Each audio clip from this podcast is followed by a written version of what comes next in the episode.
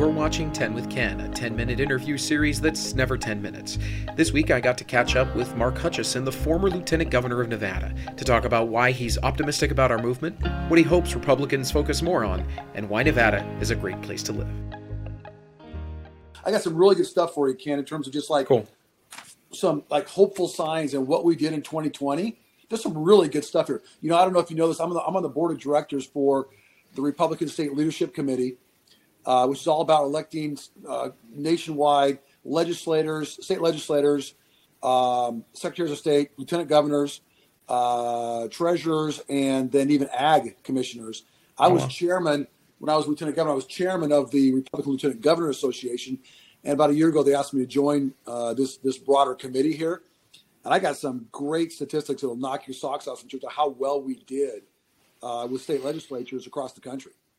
Uh, that's excellent, and that's and, and Mark that that does that leads us directly into our, our second question. We'll do the family question after that, but you know, a, a lot of a lot of people here in Nevada, and and I'm talking from the base all the way up, are just there's a lot of people that are a little I don't know they're they're reeling. They're they're yeah. sad about losing the presidency, and a, a lot of us, you know, listen, President Trump was President Trump, but a lot of us kind of warmed up to him. We were excited about the direction. Of course, the pandemic was an extremely rough time uh, for the nation and for Nevada, and uh, but but that election was a little rough, and now we're us Nevadans are kind of looking into 2022 already, which is terrible. We just had an election.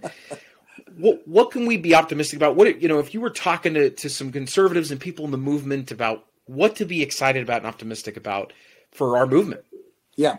Well, first off, uh, we should be very excited uh, about how well we did really in 2020.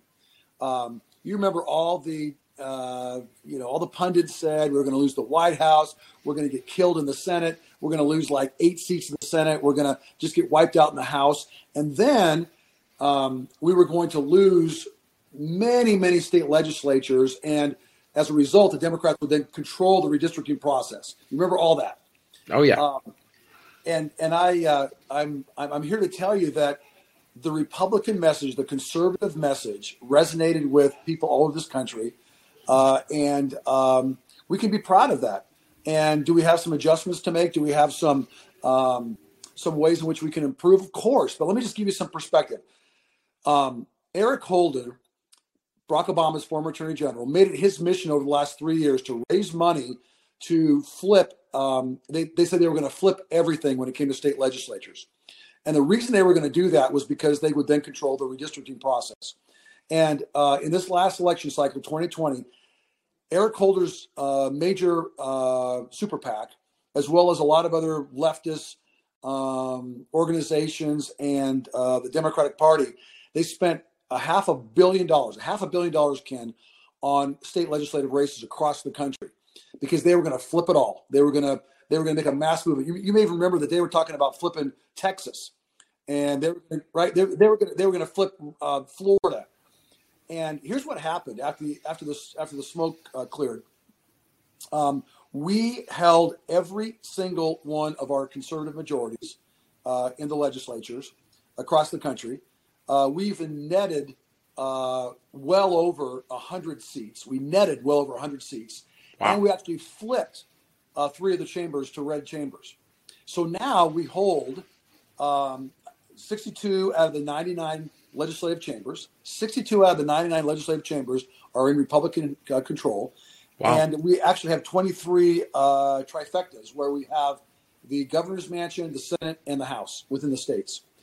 And we did that all within 2020. We also look, despite the losses in Georgia, which was which was heartbreaking, um, we wound up 50-50.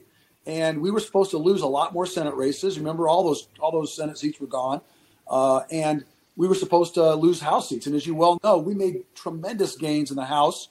We recruited. We saw um, the, the, the success of more uh, Republican women, um, minorities. We have you know we had Asian Americans, we had Hispanics, we had Black uh, members of, the, of, of our of our party advance in ways that we'd never seen before. That's something to be optimistic about and to really build on going into 22.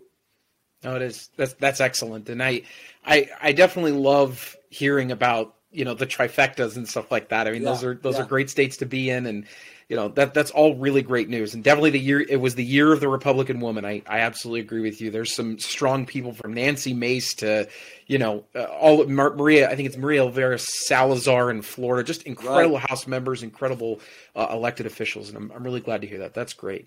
Um, let, us bring that down to Nevada. Um, yeah. So Nevada, you know, you and, and your PAC, and t- tell me the name of the PAC. Uh, worked for some elections in, in 2020. What what did you what did you do? What did you hear? Were there successes that that what you guys in what you guys did?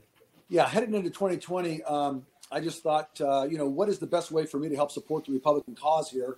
And you know, uh, President Trump was running hard in Nevada, and uh, our congressional delegations were, uh, were were up for election, and we had a lot of great races there.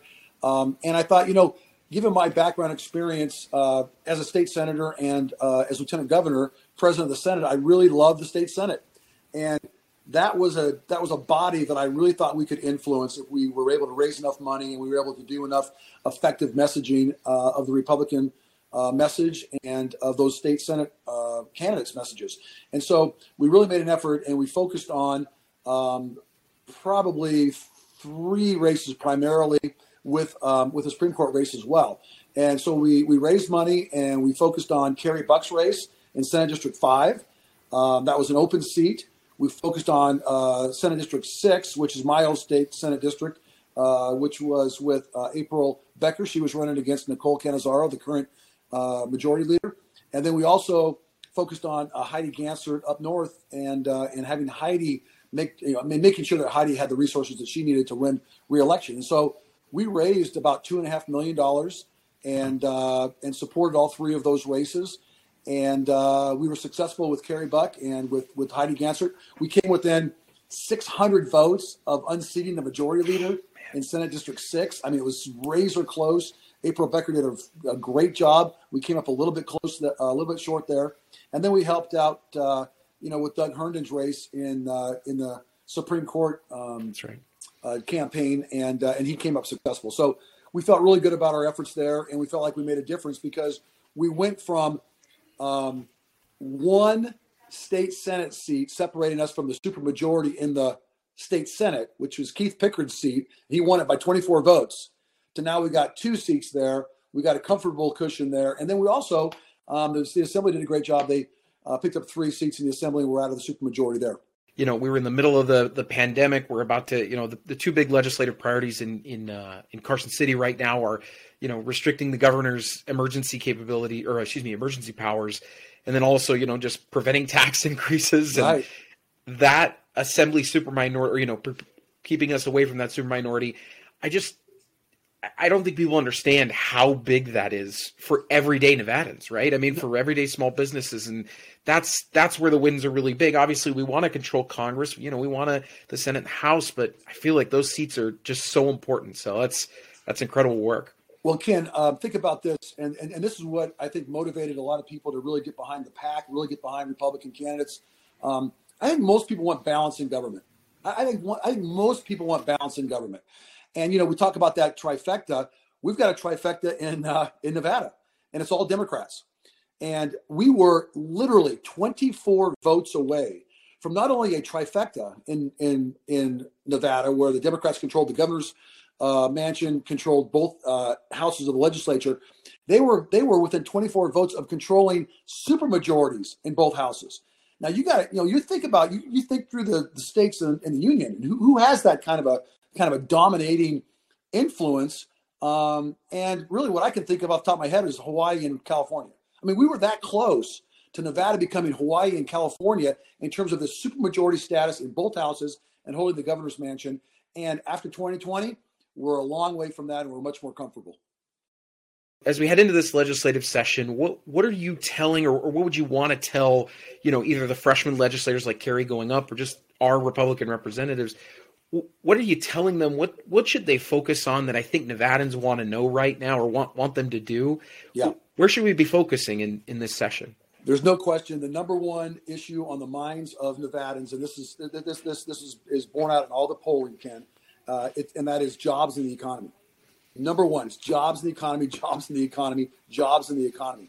Republicans ought to be very comfortable in this um, space. Um, we are the party of job creation. We're the party of work. Uh, we're the party of blue collar uh, workers. We're the party of uh, employment, full employment, uh, and supporting the businesses who can, who can create those kind of jobs. And so I think number one is that the Republicans ought to be pounding away on policies and legislation that will promote uh, economic growth and uh, and prosperity through through job creation. And we do that through what we've always done, right? Reasonable regulation, um, reasonable taxes, um, and ensuring that um, we're supporting uh, the job uh, creators and and and those who hold jobs, employees as well as employers. You know, one of the great things that Donald Trump did was he brought over the blue collar uh, worker who really didn't have a home any longer in the Democratic Party. One of the things that we ought to be doing up in Carson City is saying we are the party of work. We are the party of blue collar workers. We hear you loud and clear. We're not going to be these um, coastal elitists um, who just, you know, uh, pontificate about, uh, you know, about, about what ought to happen in a in a in a world where people don't actually have to get up and go to work in the morning and support their children. That somehow everybody can just stay home, hunker down, you know, in their basement, and not have to worry about feeding their children because that's what that's what the, the coastal elitists believe. The rest of America has to get up and go to work and feed their family and put them through school. We need to be champions uh, of Americans who work hard every single day and foster and promote policies uh, that drive that agenda. So a lot of people talk about Californians moving to Nevada, right? I mean, we always, yeah. you know, we always are making the joke about these Californians, and, and I, most of them are people that are looking for a good job. They're sick of paying Los Angeles taxes. Right. Um, you know, maybe their companies were closed down because of Gavin Newsom in California.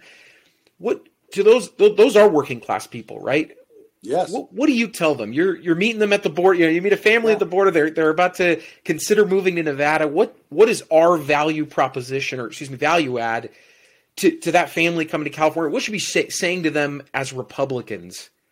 Um, First off, you say, say, "Welcome to the great state of Nevada," uh, where you know uh, you're still in the United States of America, and now you have left uh, what does no longer appear to be uh, the United States of America. You know, they're essentially kind of coming over as you know, you know, economic refugees. You know, I mean, yeah. job refugees and people who are looking for better life. You know, they've been beaten down and and they've been just uh, hammered with regulation and taxes. And look, this is the promised land for them in many ways, and we got to say, "Welcome to Nevada." You you know you come make us better and stronger, and uh, and remember that um, the values that we embrace as Republicans, as in conservatives, are the values that you're looking for. We're, we, you know, we believe in strong families and a good job. We believe that you ought to keep more in your pocket and you can make your decisions about how to spend your money better than government can. We think that you, as parents, ought to be making the decision about what uh, kind of education your children have. We believe in school choice and educational opportunities, and we believe that um, the American dream, the American dream is still alive and well uh, in Nevada. And I think if we take that approach, Ken, um, we, we bring them into our tent, and we say there is a place for you in the Republican Party, and you're needed here. Um, let's help. Let's let's help you make us even stronger than we are, uh, and we look forward to uh, you becoming part of the Nevada family. Does Nevada still you know have that value add for these families should they skip us and go to texas and how do we make that case for 2022 that you know nevada's still the place to be and and we can you know we deserve your you know you to come here yeah yeah well uh, look uh, this has been a great uh, this this pandemic has been a great um, reflection on on on policy and how important policy is you look at you look at what uh, the difference between florida and california that's all you have to look at right? They, these are policy difference between two governors, a red state governor and a blue state governor, and um, and you've seen what the what the effects are. You know, um, Florida has, for the most part, uh, you know, early on they shut down like uh, most everybody else did, but then they fairly quickly opened back up to great criticism from the media and people are trying to kill grandma and and everything else. And the governor kept saying, no, we can we can manage this and we can uh, do so in a way that doesn't absolutely crater our economy. California did just the opposite, completely shut everything down. To this day, everything is, for the most part, still shut down in a, in, in a major way. Um, their economy has suffered, uh, and people have, uh, have, have suffered under, under that under that approach. These are just two different approaches to government and, and what ought to happen here. Nevada ought to be more like Florida, in my view. I think that, I mean, look at the National Final Rodeo is a perfect example, Ken. Uh, the National Final Rodeo uh, brings in, last I, saw, I remember it was like I think $200 million in uh, economic uh, stimulation in a time in December that typically were pretty slow in Las Vegas. Um, and rather than try to accommodate them, and they wanted to have actually the event here, they wanted to do it in a way that they could do it with, you know, uh, uh, with with proper spacing and with masks and that sort of thing.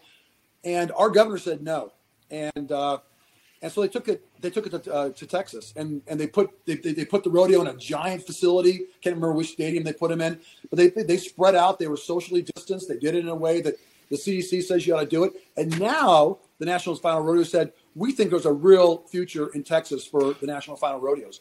It just is infuriating. And you multiply that by 100 different conventions when we could have said, look, we're going to be reasonable and rational. We're yes. going to be opened up as much as we possibly can. And the way to have done that is we're not going to shut down the entire general population. We're going to target our protection on those most vulnerable. We're going to get them uh, the vac first off the vaccines first, right? Florida right now, I, if I'm not mistaken, has literally vaccinated every single one of their um, uh, of their uh, elderly care facility residents. Um, first one in the country to do that. We still haven't done that in Nevada, um, and you know we got to be able to be much more targeted in protecting those who are vulnerable. Those are the ones who suffer the death at the greatest rate. We've all heard the statistics on that. You know, if you're over 70, you got about a 5% chance of dying from this virus. If you're under 70, you got about a 1% chance. And if you're under 30, it's it's it's it's it's negligible, right? But rather than be focused and targeted, Nevada followed California's lead, which is shut it all down and uh, and destroy the economy. And as a result, I mean, at one point, Ken, we had 32% unemployment, the highest in the history of the United States it's not a it, it, it, it, was not an effective approach and i think we've seen uh, the states have done different uh, things and we've seen different results and nevada should have followed uh, florida's lead not california's lead.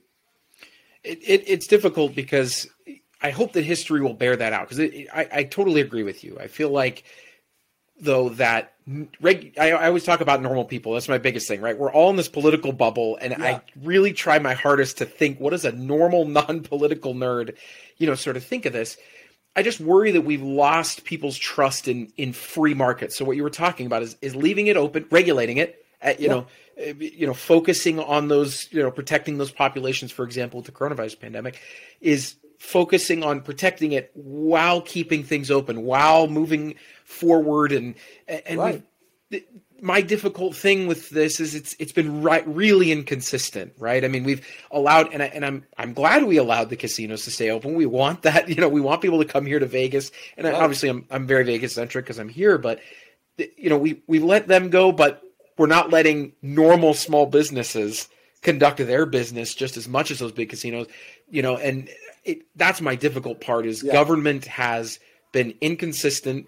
It it typically helps its friends rather than just the little guy on the ground. And I, I think most people just want fairness, right? They want yeah. it to be let me try to do business just as much as you know the big casinos. And I, I that's what I hope we can make that case to people. Uh, you know, coming up that you know government doesn't always make the right decisions, but people most of the time do for themselves. You know, I, yeah, yeah. Left to own devices, the people know much more than the than the than the government does, and uh, you know we we get these uh, you know we get these lectures that we have to let the experts uh, you know you know guide us and, and direct us.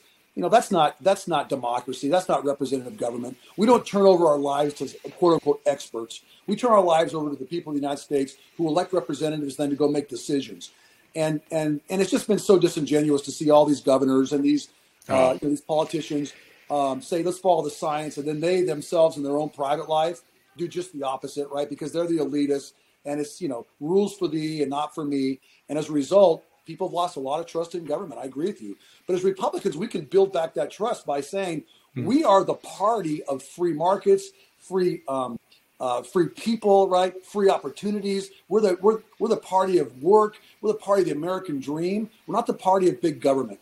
And uh, and we've seen what big government does versus uh, versus more uh, more modest government. And uh, yeah. We think that people uh, can drive their lives and make determinative factors for their lives much much better than government can.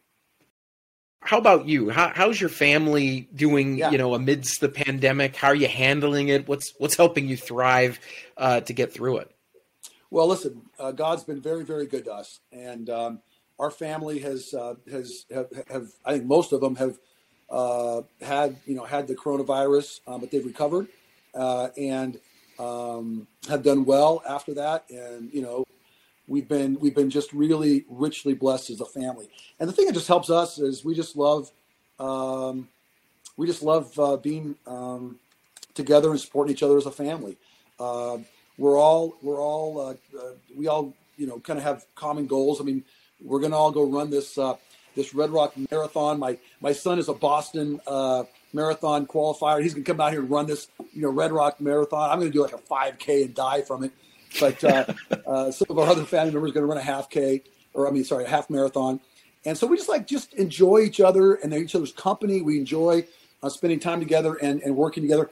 And Ken, I, I know you believe this, and that's there is nothing wrong with this with in in in, the, in, in, in America that can't be fixed by American families. That is where the genius of America lies. It's where the genius of the world lies, and that is the family. The strength of the family is the strength of the nation, and uh, we're just uh, we're just uh, richly blessed with a strong family and, and, wonderful members of our family. So uh, it's it's it's good. God's good to us.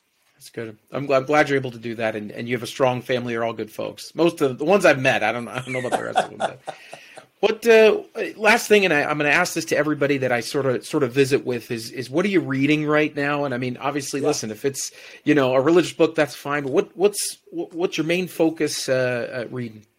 Well, I happen to have them right here on my on my desk that I'm, that I'm at right now. So I'm going to give you I'm going to give you the, the, the three books that I'm reading right now. One is I don't know if you watched The Crown or if you're into The Crown at all. Love The Crown. My wife good. and I love The Crown. So it really has um, renewed my interest in English history. Hmm. And so I'm, believe it or not, I'm reading Winston Churchill's uh, History of the English Speaking People.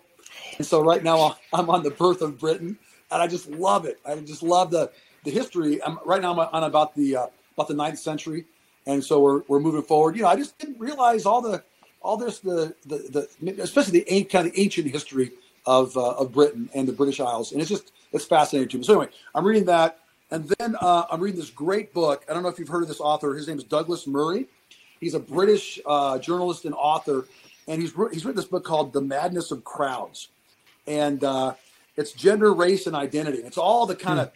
things that we're that we're involved in right now. And, and and his whole thesis is, look, you know what? We're in the middle of this um, this crazy redefining of of, of who has a right to speak or who has a right to talk. The First Amendment is under attack. People's views are under attack. We're not talking to, to each other. We're talking past each other. And social media is all you know, and all is all the rage and frankly all the problem. Anyway, so he really uh, deals deals with that and tackles that in a way that is really, I think, uh, insightful. And then finally, I'm reading, uh, believe it or not, Dennis Prager uh, has done a commentary on the Torah, the first five books of the Bible. And no way. Uh, I'm reading his uh, his book. It's called The Rational Bible, and it's a commentary on the on, on, the Old Testament. I'm in I'm in Genesis right now, and he called it the Rational Bible because it's it's rational. It's it's we believers who have faith and believe in God. It's rational to believe in God and have faith. Sure, certainly, faith is just this this this intangible belief system that we certainly have, uh, but it also can be a rationally based approach uh, to religion. I'm really enjoying it. That's excellent. Uh, yeah, we're we're deep. We are very deep in the crown right now. We're all, all I do is a Margaret Thatcher impression all day. I, you know, please, Mark. It's it's she is such an incredible woman, and and Winston oh. obviously was such a good part of the crown. He's he was a great season with him or season two. Yeah.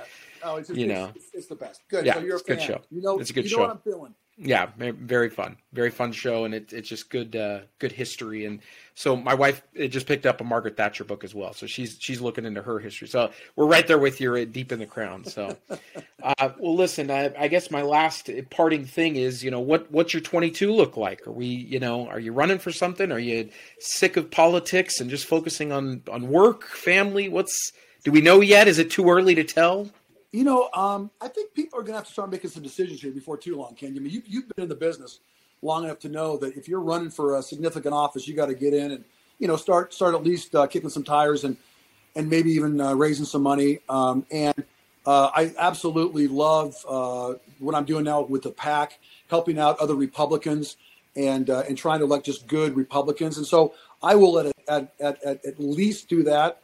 Um, and then I, you know, look, I'll be I'll be uh, looking at maybe a couple races and and and, and kicking the tires and and uh, evaluating uh, whether something makes sense or not. But uh, you know, still early in that process, and uh, we'll see what happens. There's a lot of good people who could run, and look, if I don't wind up running, I'll I'll support good Republicans and and uh, and and be cheering for the red team.